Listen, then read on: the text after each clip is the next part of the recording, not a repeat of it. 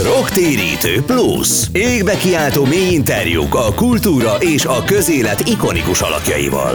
Megtudjuk, hogy a tudás fája után miért fáj a tudás. És megkérdezzük, hogy a rock and roll valóban már csak egy rokkant troll.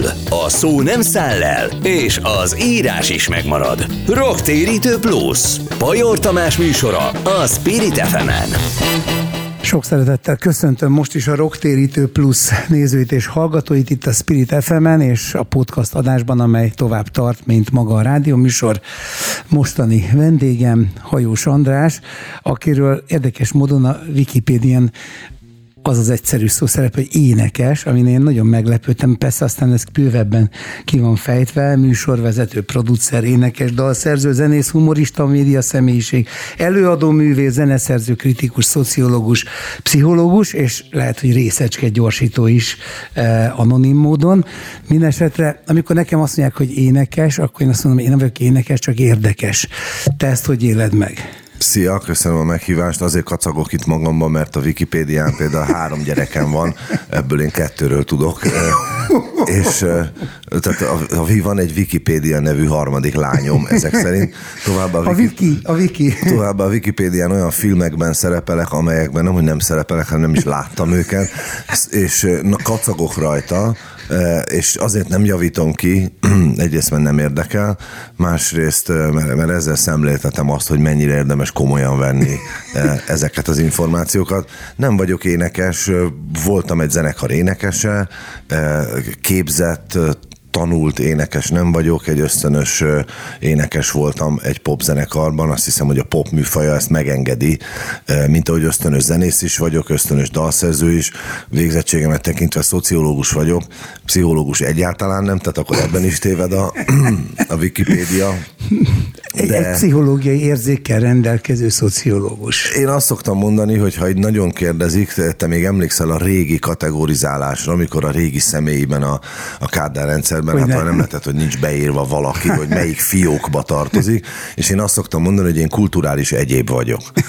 Az valahogy úgy abban benne van, de azt, azt annyit szoktam vállalni, ha már itt azért rocktérítő a neve, meg azért a zenéről beszélünk, én dalszerzőnek tartom akkor ebből leginkább hitelesen magamat. A dalszerzőség nem igényel, nem áll összefüggésben a képzettséggel, a muzsikussággal, vagy a, az ösztönösséggel. Egy dal az egy dal, az egy olyan, mint egy megszületett gyerek, és akinek van egy gyereke az apa, és aki írt a dalokat, az dalszerző, és én erre egyszerűsítettem le, úgyhogy dalszerző vagyok. Én is ezt, ezt a titulust szeretem a legjobban. Ha nagyon vicces akarok lenni, akkor még megtoldom azzal, hogy metafizikai munkás, de nem mindig akarok ennyire vicces lenni.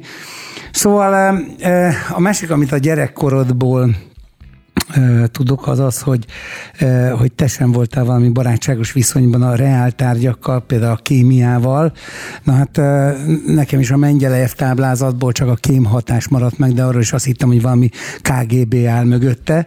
Szóval nyilván akkor ez, ez lökött afelé, hogy ilyen humán irányba fej. A Mengyelejev táblázat maga, maga volt számomra a, a sátán, tehát ijesztőbb kép a mai napig egy Excel tábla, amiben a létezőnek hit világunk valamilyen elf szerint algebrai ábrákba van foglalva, és azt nekem meg kell tanulni. Tehát, hogy én, ez, ez minden, ami rémisztő, és felnőtt koromban nagyon sokat hadakoztam ez ellen, mert azért volt szerencsém a főiskolai meg egyetemi tanulmányaim alatt egyrészt okos emberekkel találkozni, másrészt kicsit áthallgatni. Szociológia szakon azért matematikai statisztikát is tanultam, meg egy csomó olyan tanárral találkoztam, aki képes volt valahogy a reáltudományokat, akár a közgazdasággal, akár a szociológiával, akár a filozófiával a határmesdjéket így megmutatni, és bántam, hogy Zugonicsné Margit tanárnő miért állt közém és a, és, a, és a létező világ közé, mert mire már esetleg értelmesebben hozzá tudtam volna ilyen kérdésekhez nézni, hanem is nyilván nem szólni vagy nyúlni, addigra már ilyen alap, alapgörcseim lettek. Nemrégiben megismerkedtem valakivel, aki kvantum, kvantum kémiát, fizikát tanul, és mesélt arról, hogy ezek hol érnek össze, ez, ez, ez sokkal szebb, mint ami hát ennek igen, mi filozófiai, hittük. Persze, hát a filozófiai megközelítés az mindegyiknek baromi érdekes, de, de amikor az algebra meg a geometria fogalmaival kellett ismerkedni, akkor az én homloklebeny kapacitásom is a vértes szülősi elő emberéhez közelített körülbelül, úgyhogy engem is ez lökött abban az irányba, hogy végül is úgy titulálom magam, hogy dalszerző. Na, de viszont van itt egy a pályaválasztás nyomán egy nagyon érdekes dolog. Én belenéztem a Kadarkai Endrével történő interjútba, ami miközben készültem, és, és ott elhangzik egy olyan dolog, hogy, hogy ugye az egésznek a felütése is az, hogy az édesapád gyakorlatilag felnőtt korodban nem is rég mondta azt, hogy, hogy hát azért elégedettebb lenne, nem is tudom, hogy fogalmazott, hogyha orvos vagy ügyvéd lennél, aztán te magad is az interjúban ezt megfogalmazod. Na most az lenne a kérdésem, hogy hát én ismerem ezeket a régi vágású embereket, akiknek a társadalmi státuszban ez egy, ez egy kézzelfogható valami, és egy felülre sorolt státusz, de valóban több az, vagy miért több, vagy miért, miért kéne annak tartani, ha valaki orvos vagy ügyvéd, mint hogy dalszerző, vagy akár bármi más. Válasz előtt egy előválasz, ezt, ezt üzenem így az étereden keresztül mindenkinek, hogy ezért ilyen nehéz engem interjúra hívni, ezért utálom, mert ugye a Kadarkai is nyaggatott sokáig. És jó, akkor el... ugorjuk át. Nem, nem, nem, csak elmond, elmondok valamit, és akkor utána az mások is hallják. Ez a borzasztó ebben. Amúgy nem az apám mondta, hanem az anyám. És... ez nem, mint a Monty Python, anyám, nem, apám. Annyi igaz a dologból, hogy, hogy persze az embert szánják valaminek, meg a képességrendszere, meg az a, az a társadalmi normarendszerben akkor felnő, az szánja valaminek, és aztán, ha nem az lesz, akkor az olyan, mintha nem sikerülne. Én jobban sikerültem így. A saját uh, személyes uh, pszichém, meg a, a helyemen levésem az nekem így megfelelőbb. Az lehetséges, hogy uh, hogy uh, hogy nyugalmasabb életem lett volna úgy, hogyha valóban orvos és ügyvéd vagyok. Szerintem nagyon rossz orvos és ügyvéd lettem volna. Tehát, hogy én, én leginkább szerintem erre vagyok jó, amit most csinálok, bármi is ez. Igen, és ez sokféle dolog. Na most az egyik, ami engem nagyon érdekel a te munkásságodból, az az, hogy nagyon sokat szerepeltél, meg szerepelsz a úgynevezett bulvár médiában, de mégis egy alapvetően, most jobb szó hiány azt mondom, hogy értelmiségi arc vagy, vagyis egy olyan szofisztikáltan gondolkodó, humorérzékében is inkább egy intellektuális humort képviselő valaki, akinek aki azért más, mint ez a közeg. És ezt a kettőt hogy sikerül közös nevezőre hozni, vagy hogy tudod átütni azt a, azt a falat, ami ahhoz kell, hogy ebben a közegben mégis elfogadjanak, sőt kedveljenek?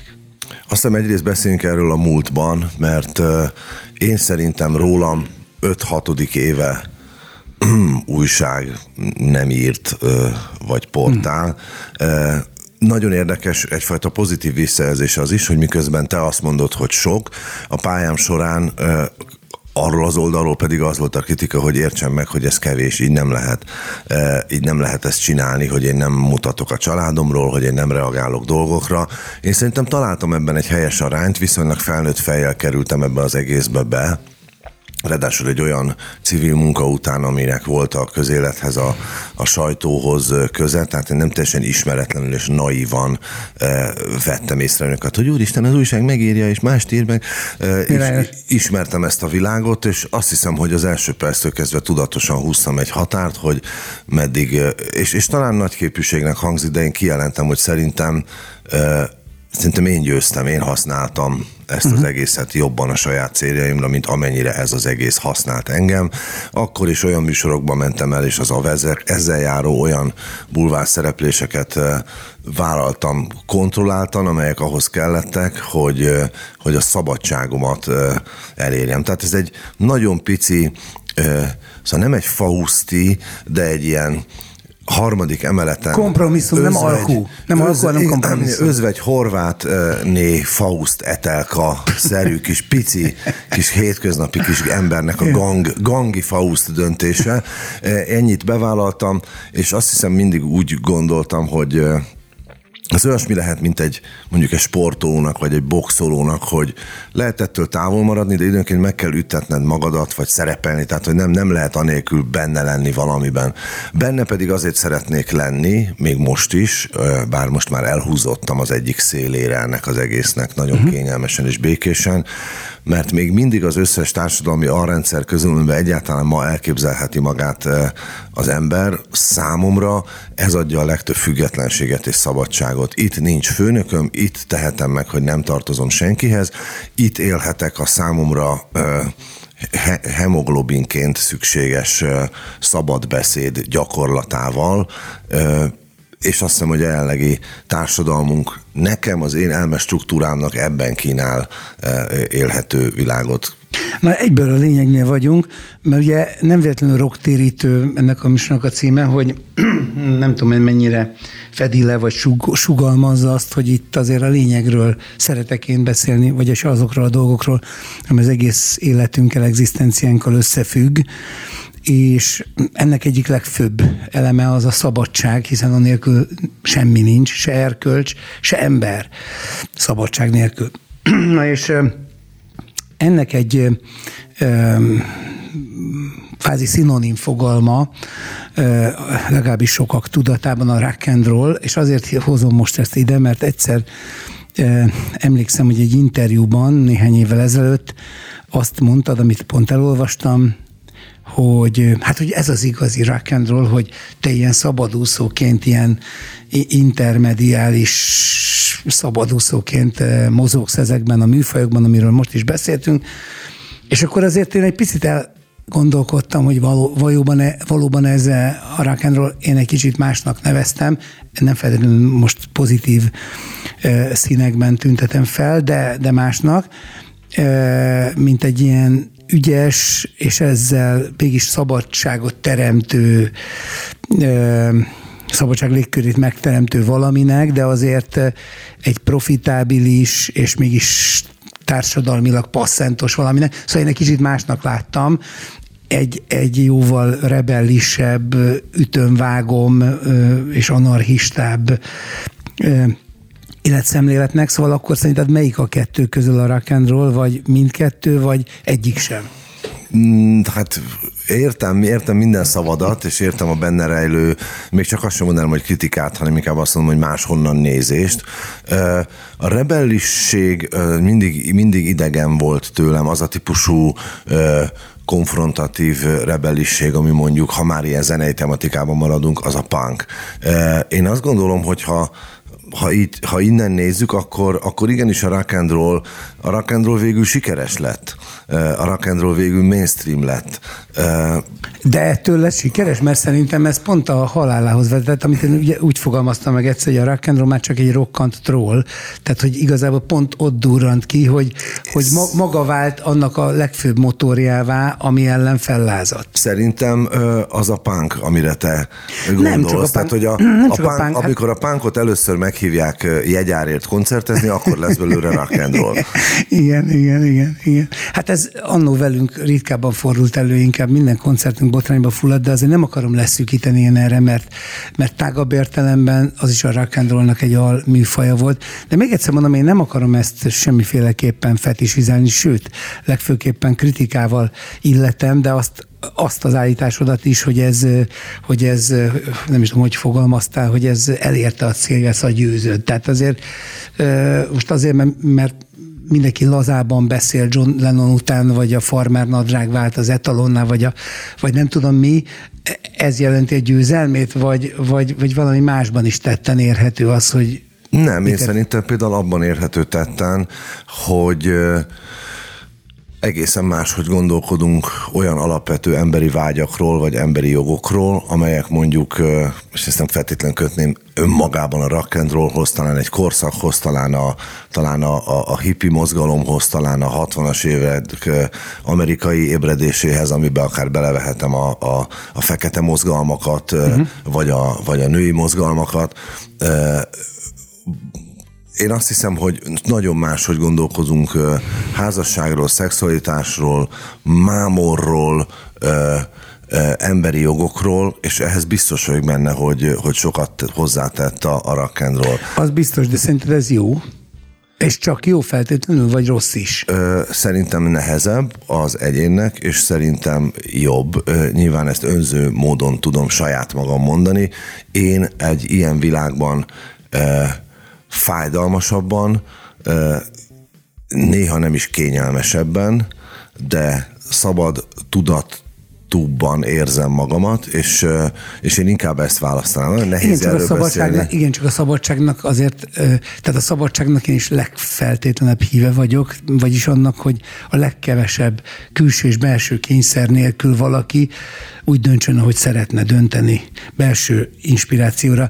De azért azt látni kell, hogy amikor viszont már dönt valaki, akkor elköteleződik, és hogyha ez a döntés nem csak annyi, most Coca-Colát vagy Pepsit iszom, hanem, hanem hogy kivel bújik valaki egy ágyba, annak viszont már következményei vannak, és hogyha minden éjszaka valaki mással, annak még több következménye van. Na most ezt azért mondom, hogy, hogy, a, hogy a szabad szex, meg a, meg a szabadságnak ez a típusú megélése, az nem következmények nélküli, és hogyha most azt a kisgyereket kérdeznéd meg ugyanerről, aki ezért félárván, vagy, vagy Zoli apu, Mari anyu, Kati anyu, Feri apu és típusú családban nőtt fel, akkor lehet, hogy nem azt ez kétségtelen, mint mondja, hogy tudnék, hogy...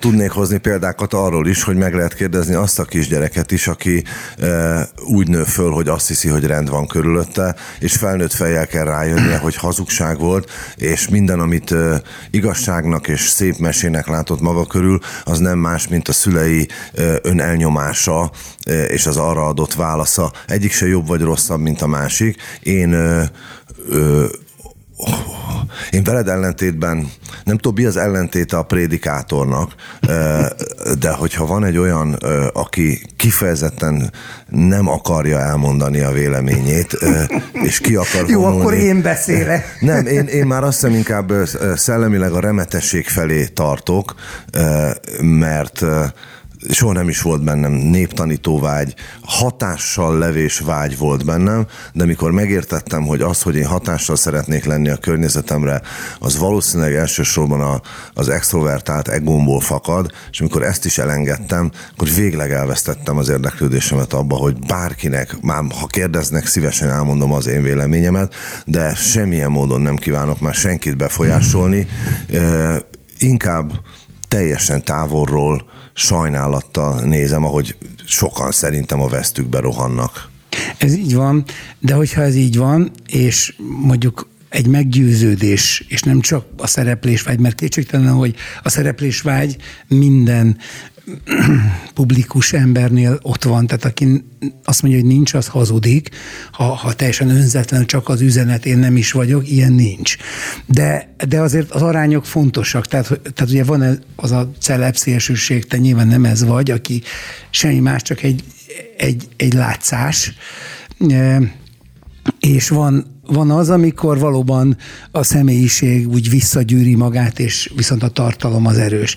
De azért a kettőnek valamilyen hibridációja az, az a legtöbbször, leggyakrabb. És, és hogyha az üzeneted viszont olyan, ami viszont érdemben segíteni tud, mondjuk az én esetemben, mint prédikátor, azt is hiszem, hogy ennek van egy prioritása, mert az üzenetem nem én vagyok, hanem, hanem mennyei és transzcendens, akkor, akkor, akkor azt is hiszem, hogy van ennek egy prioritása, vagyis feltétlenül ragaszkodom ahhoz a szabadsághoz, és, és úgy ahhoz a szabadsághoz, hogy ezt elmondhassam, úgy, mint egy prioritást. Vagyis ebben a helyzetben a te véleményed akkor már kevésbé fontos te szerinted, és ezért húzott el vissza. Igen, és hogyha ha szabad a, a te meződre tévedni, akkor azt mondom, hogy ha te prédikátor vagy, akkor én talán inkább produkátor. Én egyre kevésbé hiszek a narratívában, az elmondott narratívában, az üzenetben egyre kevésbé hiszek. De sokkal... maga a szó is egy produktum, a szó is lehet egy produktum. Igen, én azt gondolom, hogy például amit most csinálok, az a műsor, ahogy az működik, amit az jelent, amit az akár szubmentális vagy metakommunikációs szinten képvisel, akár kimondott üzenetek nélkül, az tartalmazza azt a missziót, amiben én hiszek, ameddig az én kompetenciám terjed, amennyire fontosnak, hozzáértőnek, én merem tekinteni magam bármilyen kérdésben, én nem merészelnék beleszólni más emberek ágyába, vágyába, lágyékába. Na de az is egy beleszólás, és ezzel, ezt a blokkot majd zárjuk le, és jön egy következő. Az is egy beleszólás, ha azt mondod, hogy amit az előbb sugaltál, hogy a, hogy a hatvanas évek mítosza, amely a szabad szexualitást, a, a határok nélküli sok mindent megteremtette, Az egy, az, egy, az egy érték alapú megközelítés, mint az a képmutató prűd farizeusi tradicionalizmus, amely ugyanezt teszi, csak egy más állarcot vesz fel. Finomítanék annyival, hogy nyilván mindkét oldalon van igaz, és van kevésbé igaz út. Én próbáltam mindkét oldalt, voltak mindkét oldalban sikereim, és voltak mindkét oldalban tévedéseim és zsákutcáim, és látok magam körül boldog embereket, és inkább hajolok meg azoknak az útja előtt. Tehát látok olyanokat, akik egy házasságban, hűségben élve boldogok, és látok olyanokat is, akik szabadságban és szexuális tobzódásban élve boldogok, és amennyiben ezzel nem okoznak kárt. Tehát, hogy mindkét oldalon vannak, és bután mondom, jók és rosszak, vagy jó szándékok és rossz szándékok. Az, az már pontosan Én... megfogalmazás, de a boldogság azért szerintem túl erős szó, mert, mert, mert vajon mi a boldogság? Szóval a boldogság azért több kell, hogy legyen, mint öröm. Ez egy olyan magasztos fogalom, amely, amely már önmagában egy kicsit transzcendens, vagyis nem, nem teljesen a világból való, vagyis áthúz valahova, mert hogyha ha azt boldogságnak nevezzük, hogy mosolygok, örülök, fel vagyok dobva, de Nem, holnap hát nem le, de holnap nem, nem leszek, akkor, akkor hol a boldogság? Én a magam útjáról tudok csak mesélni. Én azt hiszem, hogy számomra a homo sapiens, vagy azt gondolom, hogy a homo sapiens legnagyobb élménye a, a szabad döntés, a szabad akarat. Én ennek totemisztikus fetisizációjában élem az életemet. Végig gondolva, folyamatosan tesztelve ezt, és azt hiszem, hogy el tudom fogadni, amikor valakinek egy nagy narratívába belesimulás, egy rendszerbe belesimulás, és egy nagyobb rendben való helyének megtalálása a, a, az igaz út. Tehát én el tudom fogadni mások igaz útját. Nekem, nekem ez az igaz utam. Én, én képtelen lennék elhinni most már. Azt hiszem, hogy nekem nekem magasabb szintű emberi életet biztosítani valamilyen rendhez való csatlakozás.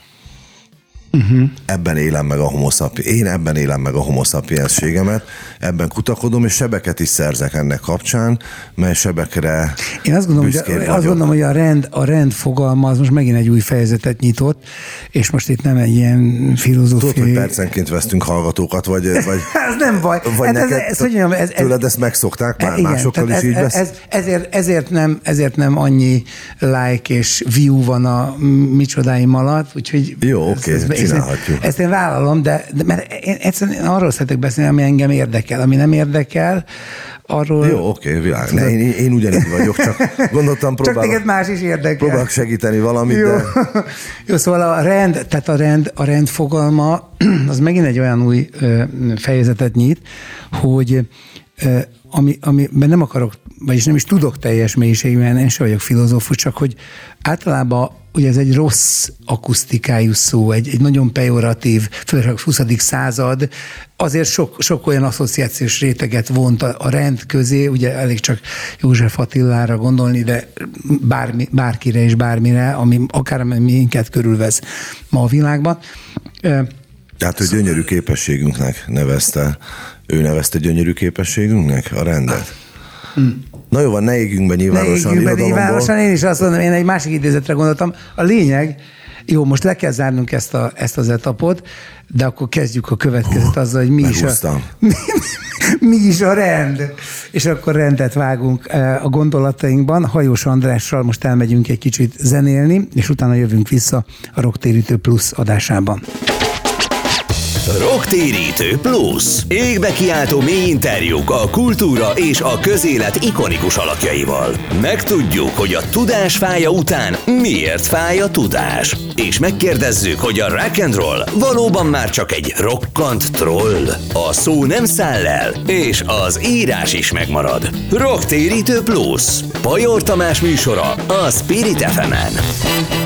Folytatjuk a Rocktérítő Pluszt Hajós Andrással, és a rend fogalmánál tartottunk, vagy a rend körüli gondolatoknál, és ebben próbálunk rendet vágni. Ugye nekem az a idézet jutott eszembe, hogy jöjj szabadság, te szülj nekem rendet, mondta József Attila, de e, arról beszéltünk, hogy a, rend, e, a rendet, mint hogyha az előbb te azért említetted volna a te világnézetednek egy kicsit ellenpólusaként, és azt mondtad, hogy nem tudod elképzelni mennyi idős fejjel, hogy valamilyen olyan rendbe beleilleszkedjél, ami... Na és itt jön a kérdés, hogy arról, hogy arról mit gondolsz, hogy... Mert egyébként is benne vagy valamilyen rendben, tehát az nem igaz, hogy nem vagy benne semmilyen rendben, akkor milyen rendben nem szeretnél benne lenni. Ezt, ennek a... a te rendedben, a másik ember rendjében ösztönösen irtózom, és azt hiszem, hogy talán, és ezen dolgoznom kell. De honnan tudod, hogy nem vagy benne abban a rendben, amiben én egy csomó olyan közös halmazt fel tudok sorolni, amiben te is ugyanúgy benne igen, vagy. Igen, de az a gesztus, hogy, hogy az a nagy, amiben benne vagyunk, amiről ugye definíció szerint értelmetlen volna azt gondolni, hogy valamiben különbözünk, hiszen mindketten emberek vagyunk, és nem, nem gondolhatjuk normálisan, hogy az én agyam valamivel több lenne, mint a tiéd. Tehát én úgy élek a világban, hogy ilyen értelemben igenis nem baloldali, meg liberális értelem, politikai értelemben, de tényleg azt hiszem ösztönösen egyenlőnek tekintek minden emberi lényt. Szerintem ezzel remélem sokan vagyunk így, és talán a huszonegyedik században ezt nagyon már nem kell magyarázni. Érzékelem szerintem ugyanazt a világot, amit te. Valószínűleg nagyon hasonlóan, nagyon sok eszközünk nincs különböző. Van egy nyelv, amit kapunk, vannak érzékszerveink, és van egy agyműködésünk, amivel konstruálunk gondolatokat, stb. stb. Tehát nagyjából ugyanazt csináljuk. Te összerendeztél, vagy elfogadtál valamilyen magyarázatát ennek a nagy periódusos rendszernek, engem pedig dühít, hogy miért kéne nekem más összerendezéséhez csatlakoznom, uh-huh. amikor Jó. egyébként én is összerendezhetem, lehet, hogy ugyanazt, lehet, hogy ugyanoda jutok, de ha ugyanoda jutok, mint te, akkor is inkább magam jutok oda. Igen, csak én erre azt mondom, hogy... nekem. Igen, igen. Na, ez amire azt mondom, hogy, hogy viszont miközben azt gondolod, hogy nem fogadtál el eleve létezőnek bizonyos rendi körülményeket. Én meg azt mondom, hogy de igen, elfogadtál, csak ezt te úgy gondolod, hogy, hogy ez egy... Lehetséges. Hogy ez egy, hogy ez egy nem lehetséges, elfogadás. De akkor én, úgy... maradjunk abba, hogy én még ez... haj, hajhászom azt, hogy a periódusos rendszerből magam főzzek ki új elemeket. Ez a játék, ez a szabadság, amit szeretek megélni, nem pedig a csatlakozás mások már kialakult rendjéhez. Legalább nem más homo sapienszek rendjéhez kelljen csatlakoznom. Nyilván egy... De, de, de figyelj, én ért, teljesen értem, hogy mit sugallnak a szavait, csak, csak, csak szerintem nem azért mondod ezt, mert, mert például nem, nem teljesen adekvát fogalommal rendelkezel arról, hogy én milyen, milyen eleve létező valósághoz ö, ö, tartozom, amely, amelyhez szabtam az életemet, és azért, mert valójában az nem más, mint a a legbenső lényegemnek a tartalma. Semmi olyanhoz nem akarok tartozni, amely, amely ezzel nem azonos. Tehát semmilyen olyan külső szabályba önthető valamivel, amely idegen lenne a bensőmtől, és ezért nem érzem ezt sprődnek, idegennek, ellentmondásosnak, de azt megértem, hogy te miért érzed ennek, és azért, mert a, a vallástörténet az bőven kialakított olyan struktúrákat, amelyeket joggal nem érez hát az ember magáénak, és joggal érezheti ezeket szabadságkorlátozónak, fenyegetőnek, alapvetően a tiltásokra hangsúlytevőnek, és a többi, és a többi, és ezek Ezek alapján mondod azt, amit mondasz. Nem akarok mélyebben belemenni, mert bántó és sértő lennék, és valószínűleg félreérthető, és nem is érdekel ennyire. A, a, a legfőbb üzenetem az, hogy engem igazából nem érdekel a terended, mert nincs vele dolgom. Ne, hát ebben nem vagyok biztos. Én nem akarlak téged semmiről meggyőzni, én a saját rendemet nem akarom kiterjeszteni, vagy a saját rendkeresésem által a saját, talált. A saját rendemet, vagy rendetlenségemet én sem. Úgyhogy számomra ez egy ilyen teljes, teljes magánügy. Annyit azért elmondhatok, de ez majd inkább kinyit majd valami másik vitát, hogy, hogy mostanában például... Nagyon sok vitám van abból, hogy ilyen kérdésekben úgy hallanak engem, akikkel mondjuk vitatkozom, barátaimmal. Vannak explorációs viták, mikor az ember a barátaival nem azért vitatkozik, hogy meggyőzze, hanem valamit Persze. közösen felfedeznek, vagy... És sokszor úgy hallják, mintha egyház ellenes lennék, és képtelen vagyok elmagyarázni, hogy... Szerintem az átlagosnál egy picit műveltebben én vallás ellenes vagyok. A, a, a nagykönyvek, a, val, a vallás intézménye ellen vagyok, az ellen, hogy mindaz, amit az emberi lét produkál, az, az egy ilyen típusú történetbe legyen bezárva az utóbbi két-három ezer évben. Nem tudom, mi a válasz helyett, és az, ez egy nagyon bántó dolog. Ez már a határán van annak, hogy más emberek alanyi emberi jogát, hogy miben higgyenek, mintha bántani akarnám. Úgyhogy azért vagyok ezzel nagyon óvatos, okay, és nem is szívesen beszélek el. Nem menjünk el ebbe az irányba, nem azért, mert az én... És nem is hite... akarok sértő lenni. Igen, nem azért, mert én attól tartok, hogy az én hitemet bántanád, mert szerintem azt nem tudod megbántani. Nem is akarom természetesen. Nem, nem is akarod, de ha akarnád, se tudnád, hanem azért, hogy mások, akik esetleg úgy vélik, hogy megbántanod őket, őket ne bántsuk meg. Tehát ezért én is azt mondom, hogy, hogy majd ezt egy kamerán kívüli beszélgetésként egyszer folytassuk tovább, de, de mindesetre azt hiszem, hogy, hogy, hogy a vallás az, az valóban egy olyan szó, ami alkalmas arra, hogy sok mindenkit elriasszon attól, ami igazából önnön lényege. Tehát, ha a vallás lényegéről beszélünk, amit inkább hitnek mondanék, és nem is akármilyen hitnek, akkor azért már ott, ott viszont megjelenik egy, egy nagyon személyes, jelenidejű, és az egyént a végtelen szabadság képességével felruházó, sőt, ezt a felelősséget az egyéntől megkövetelő valami, és például pont Kierkegaard így fogalmazta meg a kereszténységet, és nekem ez a megközelítés rettentően tetszik, tehát az ne, egyáltalán nem az, ami a történelmi gyakorlat, hanem egy nagyon-nagyon emelkedett, és a, és a belső felnőtt morált a legmagasabb szinten kezelni tudó valóság. Na én ebben nem mondom, hogy ezt tudom praktikusan minden gyakorolni, de erre törekszem.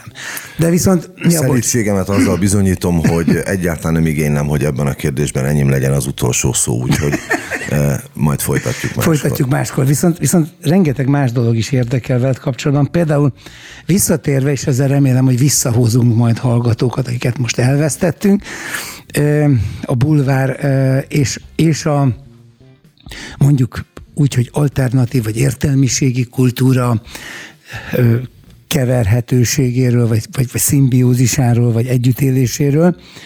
Ugye ö, szintén ebben a Kadarkai Endre féle interjúban van az, hogy, hogy te ugye jobban vagy a Majkával, és ö, szoktatok egymásnak írogatni, és egyik, egyik ültök sem fér bele a másiknak a, a bőrébe.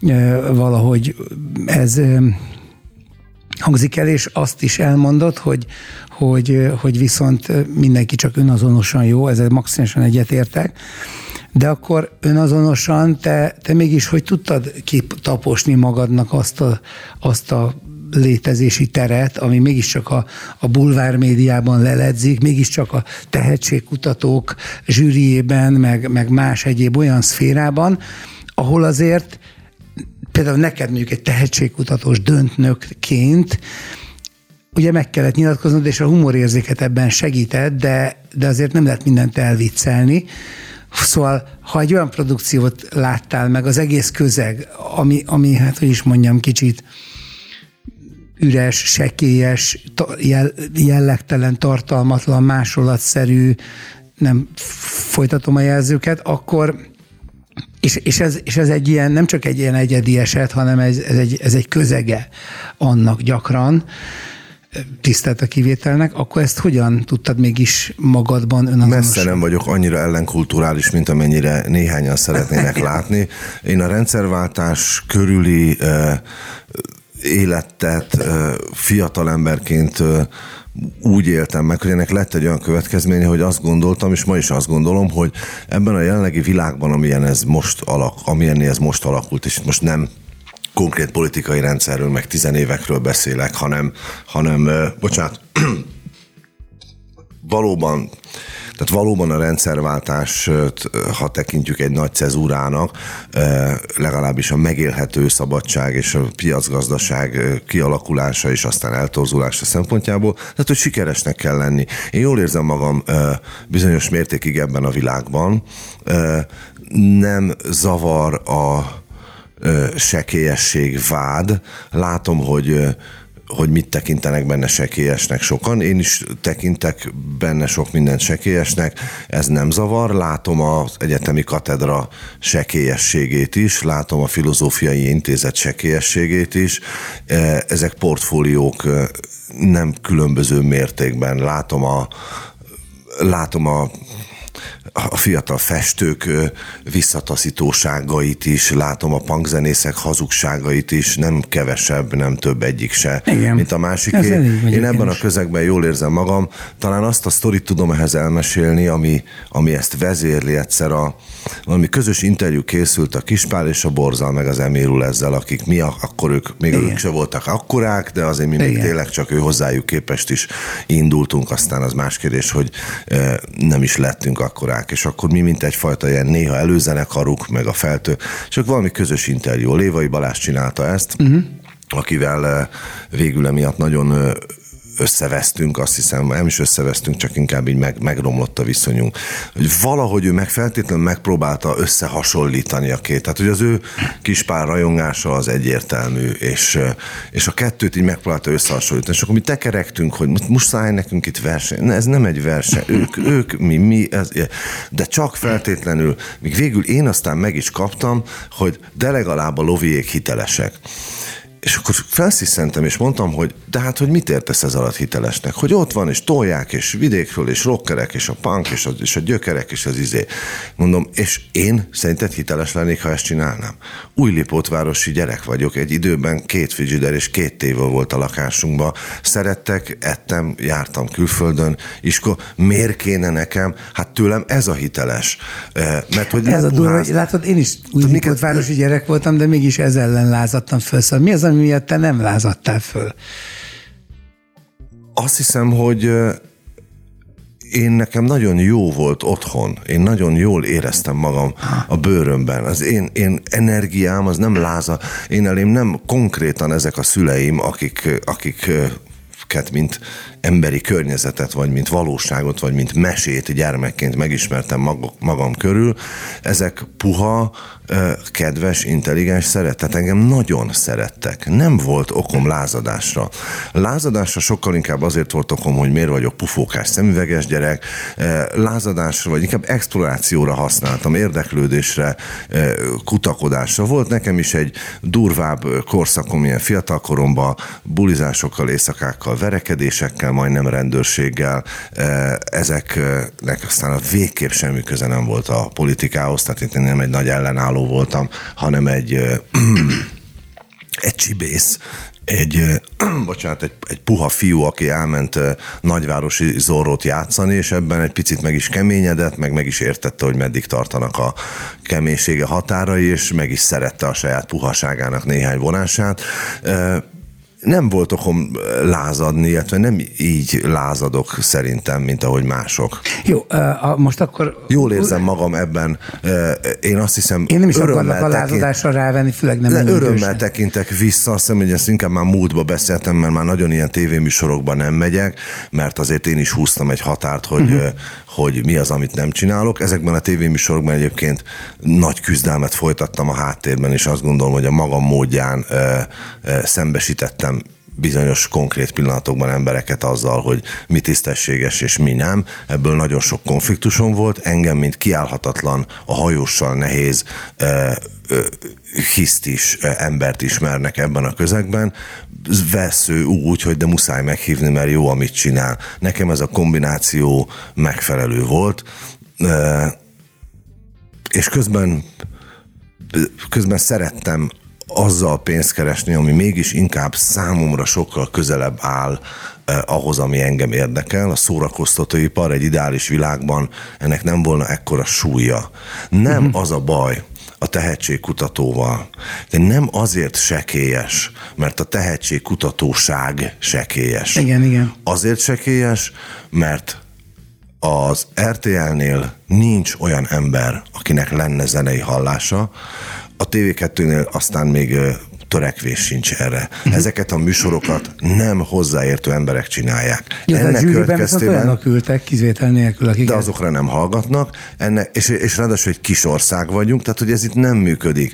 Az egész egy ilyen, egy ilyen sekélyességbe fullad, egy nem igaziságban. Figyelj, ezt a témát szerintem azért ne folytassuk. Igen, igen, igen. Szóval azért ne folytassuk, mert erről egyrészt már sokat beszéltem másról, meg már itt is szerintem elmondtad a lényeget, viszont közben eszembe jutott egy, egy sokkal izgalmasabb téma, amiről szerintem még soha nem beszéltél, legalábbis én nem hallottalak semmilyen e, nyilvánosság előtt, meg, meg ez egy sokkal meredekebb téma, de ha már az új Lipótvárost említetted, akkor egyszer beszélgettünk, és akkor mondtad, hogy valamilyen szinte, valamilyen érintettség, azt hiszem apai ágon te is zsidó vagy.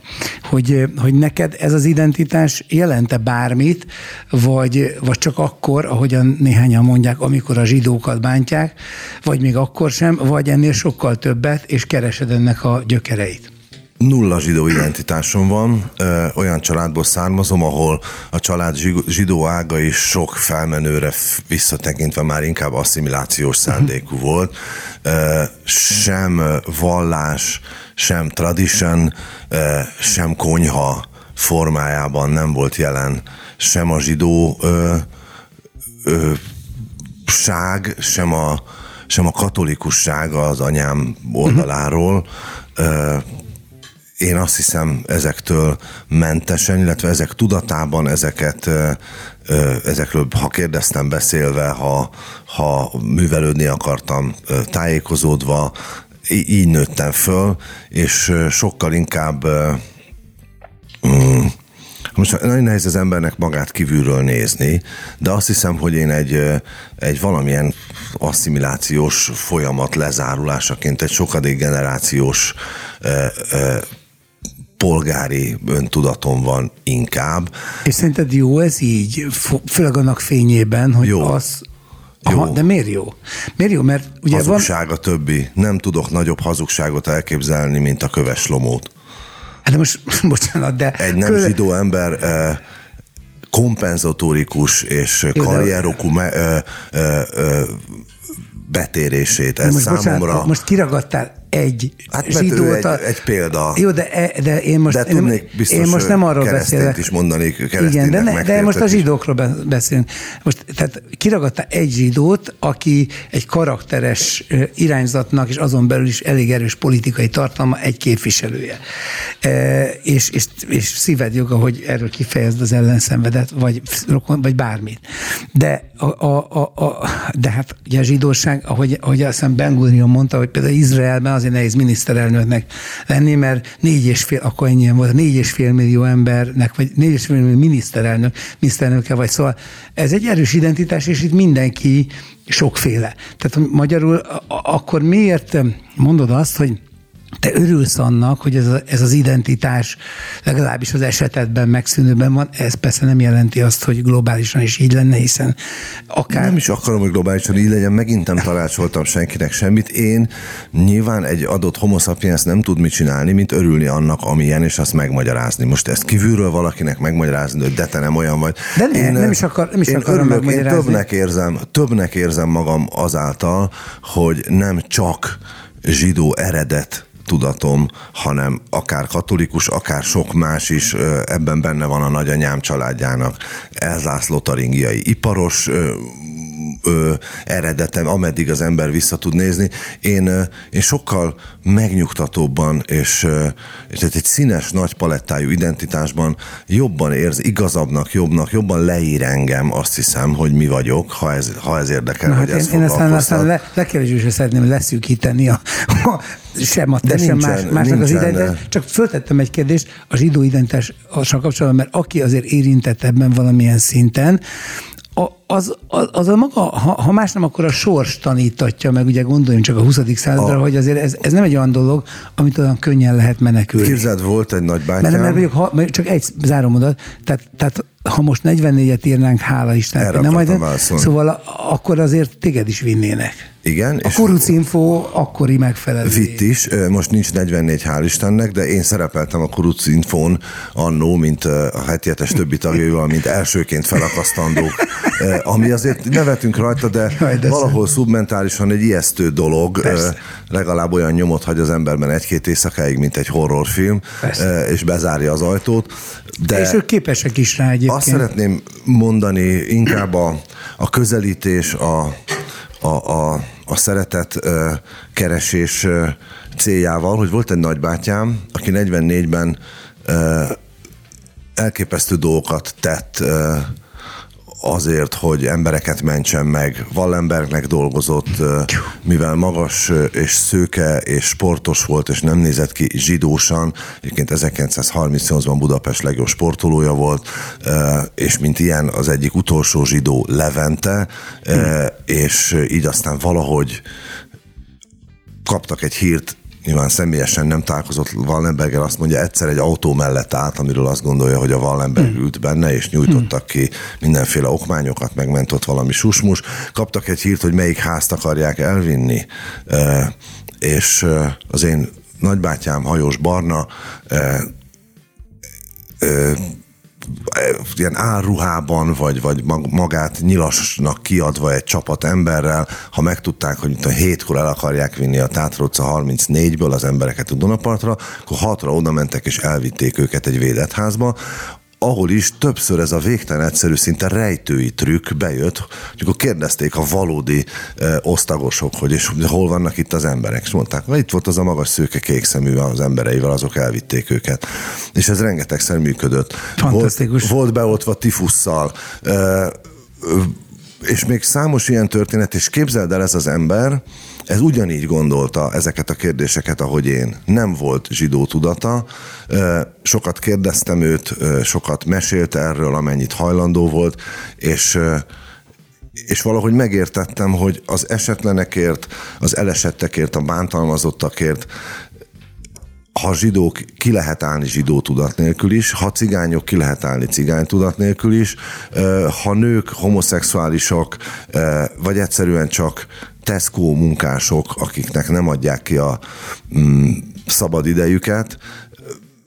Én azt hiszem, hogy nekem elesett ember tudatom sokkal inkább van. Mindaz, amiből jövök, amit én személyesen átéltem, ahonnan jövök, amit erről nyilván tudok, mert meséltek, és amit én megéltem pufók, szemüveges, esetlen gyerekként, az engem a az el, elnyomottak értésére jobban alkalmassá tesz, mint a győztesek értésére. Én a, a győztesek világába kirándulni járok, lehet ezért vagyok kevéssé kritikus ezekkel a sekély világokkal szemben, amikben néha részt veszek.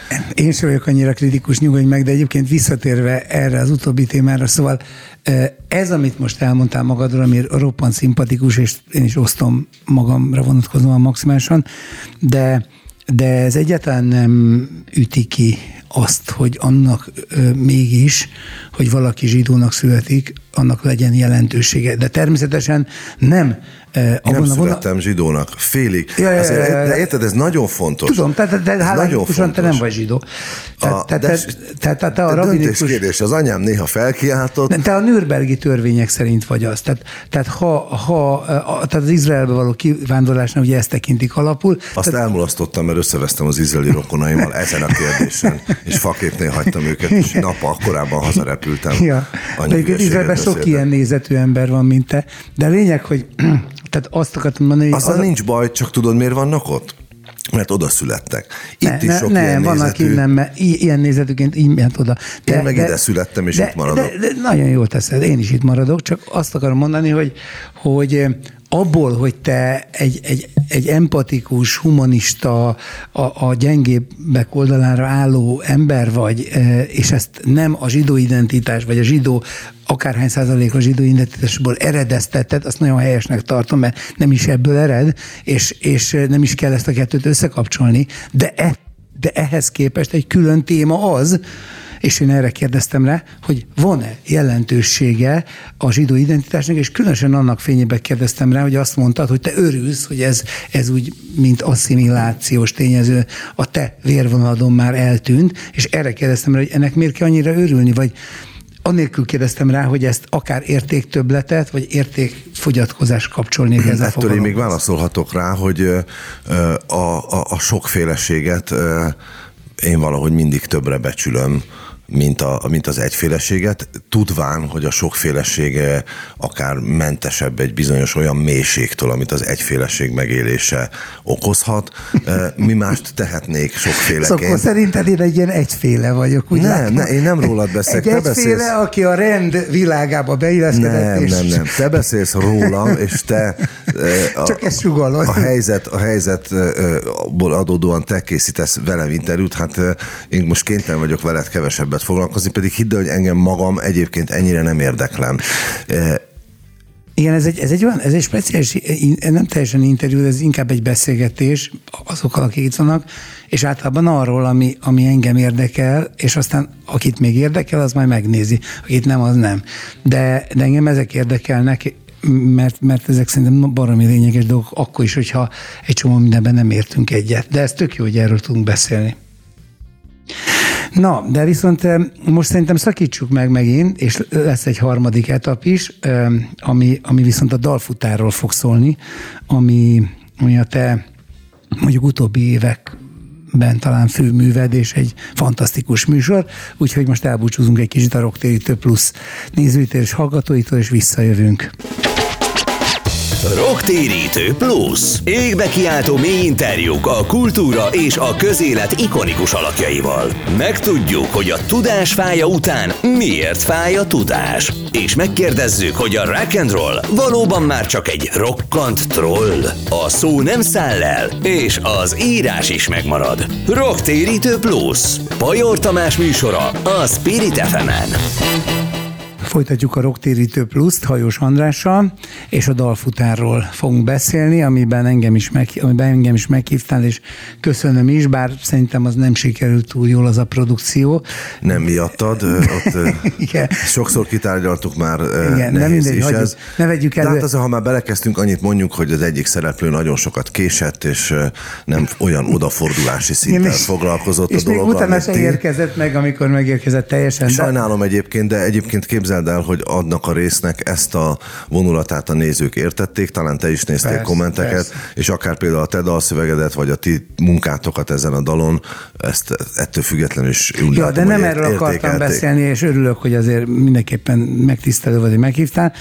Ami, amiről beszélni akartam ennek kapcsán, hogy ez egy baromi érdekes experimentum, egy kísérlet arra, ami egyébként szerintem az egész zenei életet ma jellemzi, hogy, hogy különböző ilyen eklektikus, egymással, egymáshoz képest távolról jövő featek világát éljük meg a könnyű zenében, ilyen együttműködéseket, és hogy te meg ezt még jobban kimaxolod, tehát egy, oda hívsz egy heavy metal énekest, egy, egy alterdal szövegírót, egy, egy diszkó zenei producert, és egy nem tudom milyen énekest, És ettől baromi izgalmas az egész, és természetesen a te ö, szenzációs humorérzéked, meg, meg, meg, meg kreatív egységteremtő képességed az, ami, ami a csontvázát adja ennek. Azért annyit hadd mondjak el, ha valaki most a te hallgatóid közül még ezt nem tudja, csak hogy értse mindenki, hogy miről beszélünk. Mi leszűkítettük Jeli Andris producertársammal, amikor ezt kitaláltuk, és kifejeztettük egy nagyon egyszerű mondatra, amivel el lehet mondani, hogy mi ez a játék. No.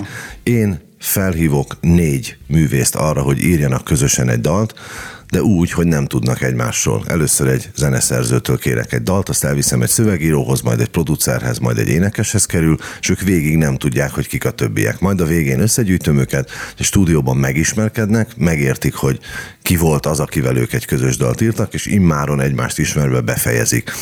Azért érdemes ezt elismételni, mert ebben szerintem talán a legkevésbé fontos a dal és a zene.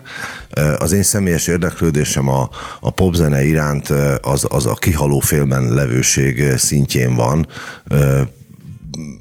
mostanában. Ebben szerintem sokkal érdekesebb az emberi együttműködés, hogyan kezelik emberek azt, hogy hogy nem tudják, hogy ki a másik, és előítéletmentesen dolgoznak. Bevallom, hogy kevesebb figyelmet fordítunk arra, bár nagyon gondosan megtervezzük, hogy kiket hívunk össze, és elképzeljük, megpróbáljuk elképzelni, hogy milyen dal születik. És igyekszünk a zenéről is, a zenei ízlésünkről is üzenni ezáltal valamit, de és azt gondolom, hogy igen, ügyesen eltaláltunk, mint tévéműsor, bár a YouTube-on megy egy mai trendet, miszerint ez a feature-özés, ez a keveredés egy kis játékelemmel, tehát szerintem ez egy ügyes televíziós formátum, aminek remélem, hogy van popkulturális jelentősége, de nem feltétlenül hordoz nagyon élő párhuzamokat azzal, hogy mi történik a popzenében. Miért van az, hogy annak ellenére, hogy rengeteg pozitívumot tud felsorolni, és fel is sorol az egész szakma, meg ugye ezt Artisjus díjjal is jutalmazták ezt a műsort, stb. De hogy volt olyan dal, ami innen a Dalfutárból, mert én úgy nagyon nem tudnék megragadni, kiemelkedett és önálló életre kelt, mint egy, mint egy sláger. Ö, rádiójátszás néha történt, nyilván nem kívánok most itt konkrét rádiókat megnevezni. Igen, igen. Mi nagyon ezt nem is pusoltuk ilyen kiadói szinten. Megvannak az én nevemhez kapcsolódó korlátok a jelenlegi magyar média palettán, megvannak a no-go zónák, ahova Hajós András névvel nem könnyű bejutni. És megvan a szerzőknek is, ugye amikor egy ilyen négyes létrehoz egy dalt, akkor az az övék, és azt ők bejegyzik, és onnantól az az ő projektjük, és a szerzőknek is különböző az önmenedzselési képessége. Uh-huh. És tény, mindig elhangzik, hogy igazán nem könnyű így dalt írni. Most például a Az egyik dalt a szerzők újraírták az eredeti elképzelésük szerint, és lett egy új verzió, ugyanúgy a neten, és nagyon sikeresen megy, az Idő van eladó című dal, amiben a Rácz Gergő, a Tariska Szabolcs és a Vitáris Iván egyébként a mi műsorunkban talált egymásra.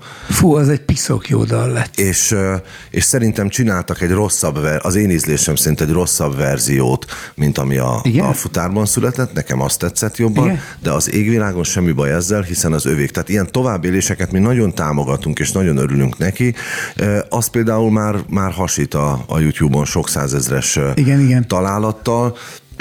Én, én azt gondolom, hogy az egy nagyon nehéz helyzet, hogy írjál valakinek úgy dalszöveget, hogy nem tudod, hogy ki az, majd összesen huszonnégy órát se kapsz arra, hogy utána, amikor már tudod, hogy ezt Béla vagy Etelka énekli, akkor úgy vele úgy valahogy összecsiszold, és akkor mégiscsak jó legyen. Dalok nem igazán így. Hát de pont ez a, ez a buké. Ez a, ez, a, ez a játék, mert ezért mondjuk mi, hogy igazából ez nem egy slá, nem azt ígérjük, hogy slágergyár, hanem azt ígérjük, hogy egy nagyon érdekes betekintés egy világba és az emberi együttműködésbe. Ez maximálisan hozza. Köszönöm, hogy itt voltál, András. Szerintem érdekes dolgokról beszéltünk. Ez volt most a Rocktérítő Plusz, és folytatjuk.